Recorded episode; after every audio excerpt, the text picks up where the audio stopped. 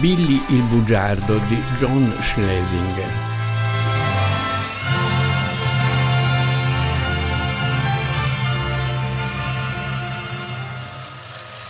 Eh, io non lo so.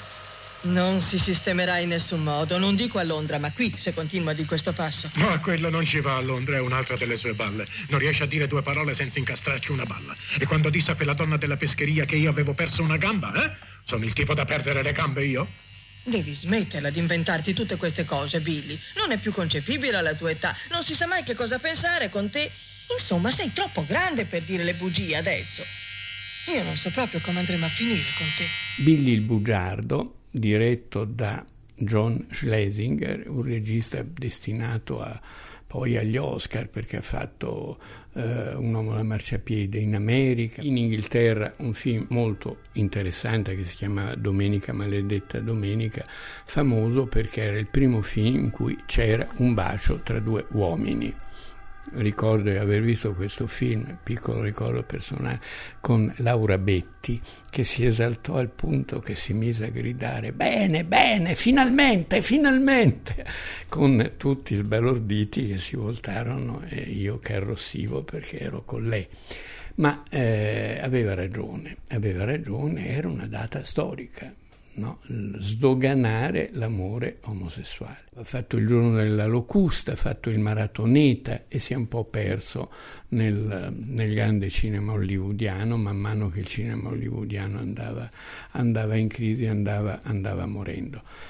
Billy il bugiardo, Tom Cartney, è, è tratto da un racconto di Keith Whitehouse, il quale ne fece anche un versione teatrale eh, che ebbe un certo successo.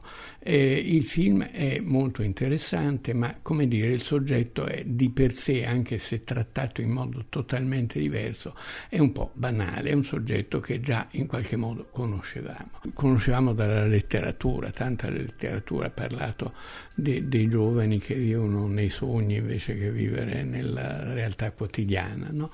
De, e, però in cinema questa storia era stata raccontata prima di tutti da Danny Kaye, l'attore, in un film di Norman McLeod che si chiamava Sogni proibiti, cioè La vita segreta di Walter Mitty, che è un, um, un breve romanzo di James Turber, un grande umorista americano del giro di Dorothy Parker, del giro eh, de, de, insomma, dei grandi umoristi degli anni 40, Demon Runyon, eccetera, eccetera, e che racconta appunto la vita segreta di Walter Mitty, che è un impiegatuzzo che però poi sogna e nei suoi sogni diventa un eroe western, nel film diventa un grande medico, cioè c'è un po' una parodia di tutti i generi, diventa un capo della polizia che sconfigge i gangster, diventa un cowboy eh, contro i banditi, insomma era un film che colpì molto proprio anche per l'originalità di questo racconto, non era un gran film, però passare continuamente da un genere all'altro, prendere in giro la logica dei generi, i meccanismi dei generi era molto significativo. Qualche anno dopo ci fu un film dello stesso genere in Francia. Il vecchio eh, ex grande regista René Clair fece un film che si chiamava Le belle della notte.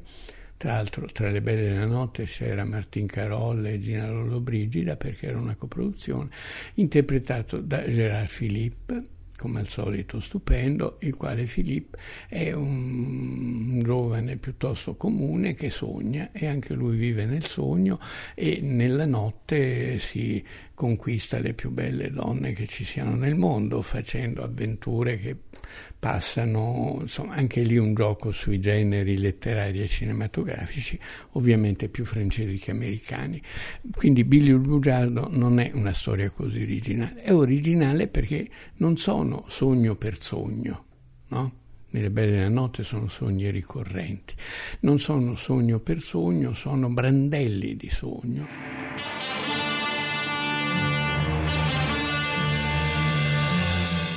Una avvenimento che ha messo in ombra tutti gli altri questa settimana è stato il massacro di Bluebell Valley. Il generale Fisher compie un pellegrinaggio personale ai tormentati campi di battaglia dove egli stesso è stato ferito. Nel frattempo piovono proteste alle Nazioni Unite. Una volta ancora nubi oscure adugiano sul mondo. Ancora una volta si è fatta la storia e alla maniera forte. Ciao ragazzo! Buonasera, assessore. Giornata meravigliosa, eh? Già. Sei stato alla partita di calcio? No, io preferisco una passeggiata nella brughiera. Ah, ma che cos'hai lì dentro? I gioielli della corona? No, assessore, dischi, long playing. Quando ero ragazzo io non esistevano. Lui si immagina, mentre sta litigando con la madre, di essere un poliziotto che fa giustizia contro, eh, non so, i vicini, insomma, beh, piccoli flash, non sono grandi Sai, continu- però è un continuo, è un continuo inventarsi una vita sostitutiva che lo liberasse dalle sue frustrazioni e che gli desse l'idea di, di, di, essere qualcuno e qualcosa. In realtà è un miserabile impiegato di una ditta di pompe funebri che rubacchia sui soldi della cassa, che deve spedire dei cosi di pubblicità e li butta nel cesso, che cioè, insomma è un, un ragazzo qualsiasi della piccolissima prima, quel proletariato già un po' piccola borghesia inglese di periferia, non a Londra, siamo in periferia, forse addirittura in Scozia mi pare, e, e, e lui naturalmente essendo un bugiardo ha anche due ragazze che eh, prende un po' in giro tutte e due. Eh, che poi però si incontrano, si scontrano perché il paese è piccolo. Billy, per favore, vuoi dirmi chi è questa ragazza? Oh, la carrozzata familiare, immagino che sia la tua sorellina. Io credevo che fosse a marcire dentro un polmone d'acciaio. Beh, per sua norma e regola, io sono la fidanzata di Billy. Per sua norma e regola, Billy si è fidanzato con me e davanti a testimoni. Eh, credo di poter spiegare tutto. Puoi spiegarlo finché non sarai cianotico, non me ne importa proprio un Eh, accidente. Capisco che sia molto imbarazzante per te, Rita, ma il fatto è che credevo che Barbara avesse rotto il fidanzamento con me. Billy! Quell'anello lo hai dato a me. Vedi, c'è stato un po' di qui pro E come c'è stato? Però non si tocca la merce se non si ha intenzione di comprare. Sudicione! Ah, eh, questo significa che rompi il fidanzamento? Non credere di cavartela così, io voglio quell'anello. Io devo saperlo, Billy.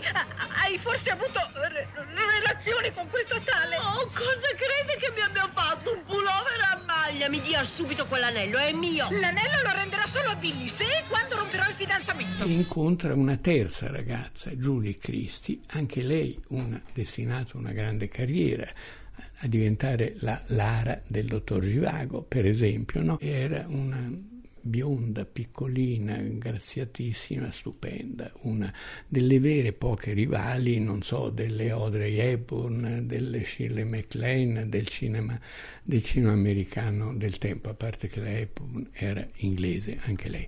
Bene, Julie Christie, di cui tutti ci innamorammo, una passione de- della critica giovanile degli anni, degli anni 60, in coppia con Tom Cartney era perfetta, erano No, però non hanno molte scene insieme.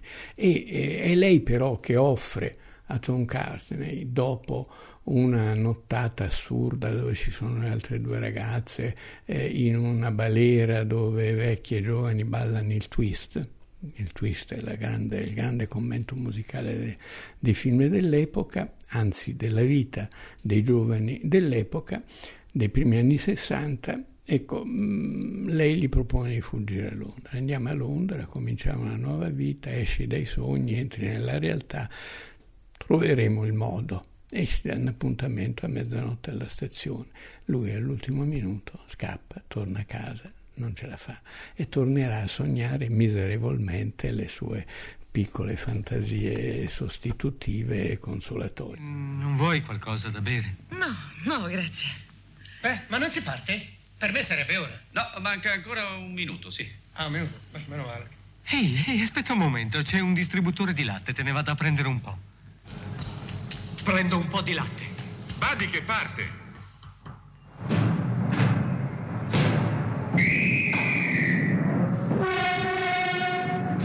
Billy il Bugiardo è un film del 1963, nel pieno della swing in London, della, della generazione nuova, quella delle minigonne, quella del twist. Si balla molto il twist in questo film, c'è una lunga scena in una in una anche un po' grottesca, in una balera dove giovani e vecchi agitano le anche e, e, e, ballano, e ballano, il twist, e che è la musica d'accompagnamento, diciamo, di quell'epoca per tutti noi che l'abbiamo, che l'abbiamo vissuta. E nella fioritura improvvisa e straordinaria del cinema inglese, del nuovo cinema inglese, il cinema degli arrabbiati, c'era il fenomeno degli arrabbiati in teatro, ci fu in letteratura, ci fu in cinema, e due giovani attori esplosero, due giovani attori maschi, poi parleremo delle femmine, e erano Albert Finney che fece sabato sera, domenica mattina di Cara Race, era un giovane operaio che alla fine doveva un po' arrendersi alla società, ma che però nell'ultima scena del film tirava un sasso contro, contro lo schermo, diceva no, non sono finito, continuerò continuerò a ribellarmi a questa, a questa società. E, e mm, Finney poi divenne famosissimo perché fece un film celeberrimo che è Tom Jones. Ecco. L'altro suo rivale eh, hanno fatto anche delle cose insieme anche a teatro.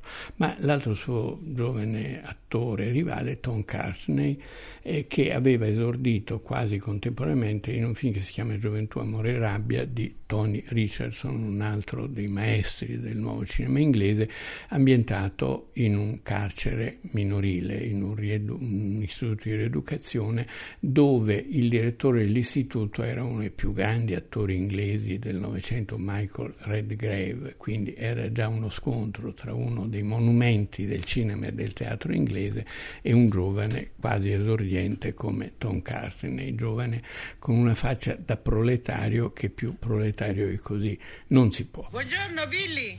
Buongiorno.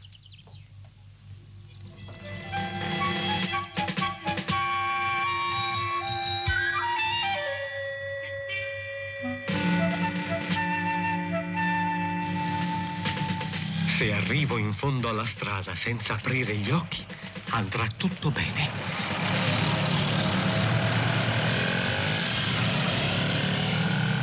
Non è un capolavoro, è un film molto carino proprio perché mh, coglie un ambiente, come il cinema inglese allora sapeva fare, racconta un proletariato, racconta una gioventù e lo fa con ironia, con affetto, con simpatia. Eh, Tom Cartney è bravissimo, eh, lei è stupenda e il film lo si vede sempre molto volentieri e credo che sia un film che continua ad avere una sua attualità. Oggi in un modo forse atroce e grottesco con internet. La seconda vita non è quella di sognare chissà che cosa, western, gangster, guerra, politica e non so cosa, ma è quella di eh, scrivere scemenze sui siti e sui blog.